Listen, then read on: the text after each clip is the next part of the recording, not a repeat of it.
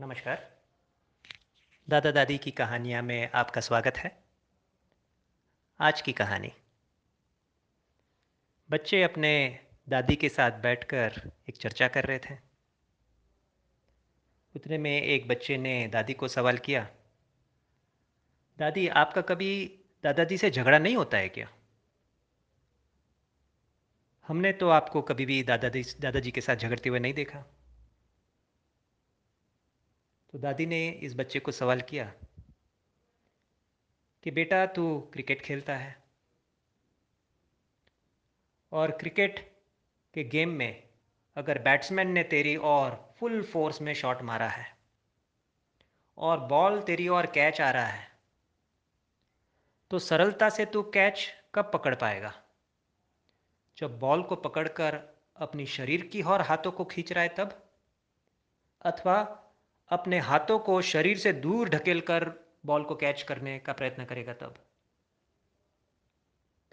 तो बच्चे ने कहा कि जब मैं बॉल को पकड़कर अपने शरीर की ओर बॉल को खींचता हूँ और बॉल की गति को तोड़ता हूँ, तब मैं सरलता से कैच पकड़ पाता हूँ। दादी ने उसको सवाल किया कि, तू जब कैच हाथों को शरीर से दूर ढकेल कर पकड़ने का प्रयत्न करता है, तब क्या होता है? तब कैच छूटने का संभावना बढ़ जाता है दादी? और हाथों को लगने का भी संभावना बढ़ जाता है। तब दादी ने कहा कि कोई कारण सर, तेरे दादा उग्र जब हो जाते हैं, मैं क्या करती हूँ? बस उस कैच को पकड़ लेती हूँ।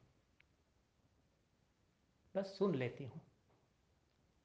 और जैसे तू कैच पकड़ लेने के बाद क्या करता है? बॉल को उछाल देता है। इसी तरह जब तेरे दादा शांत हो जाते हैं, तब मैं उस बॉल को उछाल देती हूँ। इस कहानी से भावर्थ क्या निकला?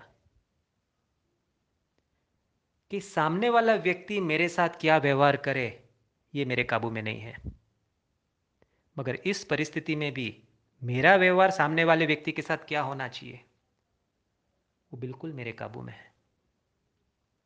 अगर ये कहानी अच्छी लगी है तो थम्सअप दीजिए और ज़्यादा से ज़्यादा व्यक्तियों को इसको फॉरवर्ड कीजिए।